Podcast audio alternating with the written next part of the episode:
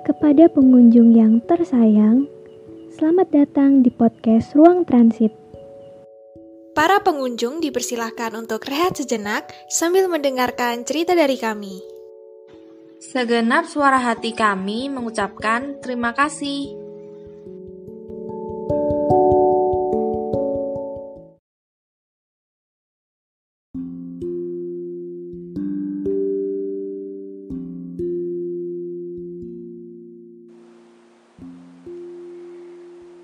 Dulu waktu kecil, kalau lagi ikut mama belanja, yang aku pikirin selalu sama.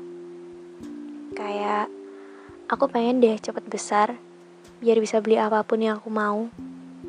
Dan sekarang, ketika umurku sudah mau 20 tahun, aku baru sadar bahwa ternyata pemikiran anak kecil memang sesederhana itu.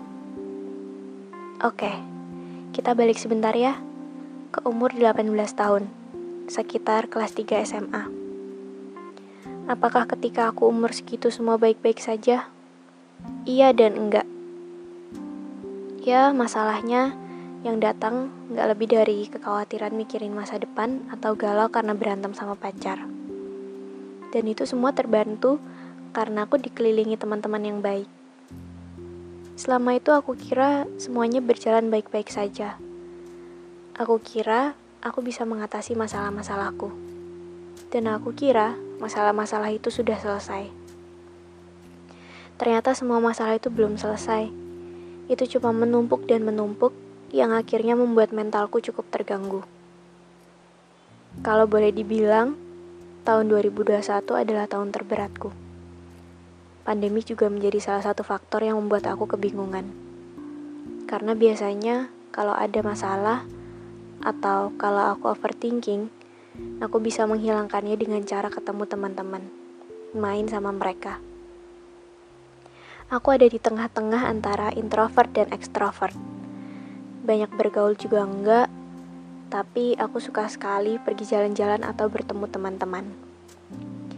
Ketika pandemi, aku dipaksa diam di rumah. Itu membuat kepalaku terus berpikir. Isi kepalaku berisik sekali Sampai akhirnya aku patah hati. Saat itu, hubunganku dengan seseorang selesai. Dan di fase itu, aku banyak menyalahkan diriku sendiri karena aku merasa semua yang terjadi adalah kesalahanku. Dan diperparah dengan banyaknya masalah dari masa lalu yang belum selesai datang kembali memenuhi isi kepalaku. Saat itu aku buruk sekali. Setiap hari menangis, merasa lelah dengan hidupku sendiri berkali-kali berpikir untuk menyerah karena aku merasa kok sakit sekali sih menjadi dewasa, penuh kekhawatiran. Bahkan aku yang memang sudah kurus sampai harus kehilangan berat badan banyak sekali. Memang sulit dan menyakitkan prosesnya. Hal itu berdampak banyak sekali dalam hidupku.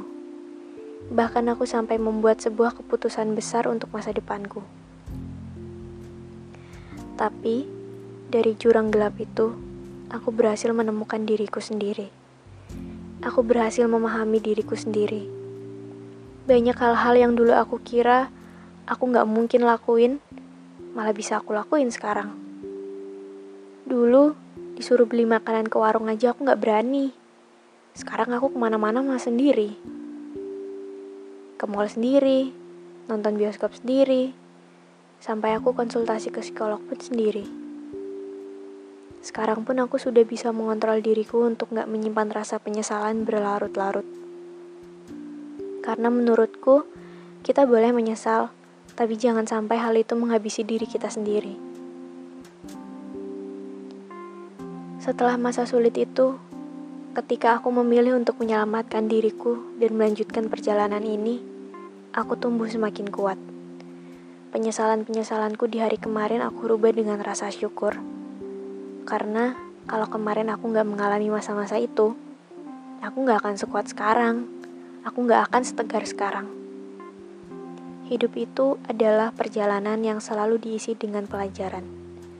Di setiap pahit manisnya, pasti selalu ada pelajaran yang bisa kita ambil. Percayalah, ketika luka begitu dalam menggores kita, maka itu tandanya kita sedang memulai sesuatu yang besar untuk hidup kita. Ketika rasa sakit itu nggak berhasil membuat kita menyerah, itu hanya akan membuat kita semakin kuat. Jadi, bertahan ya. Bertahan untuk keinginan yang belum tercapai. Bertahan untuk hal-hal yang kita suka. Bertahanlah untuk terus menghidupi diri kita sendiri. Karena hidup akan terus berjalan. Yang bisa kita lakukan adalah melanjutkannya. Kalau jalan pasti ada istirahatnya. Jadi, untuk kita yang sering kali lelah dengan isi kepala yang berisik, dengan kekhawatiran, penyesalan, dan rasa bersalah yang saling bersautan, semoga ini bisa membantu kita untuk beristirahat sejenak. Karena perjalanan masih panjang, nggak perlu buru-buru. Semua punya waktunya masing-masing. Nanti pasti sampai.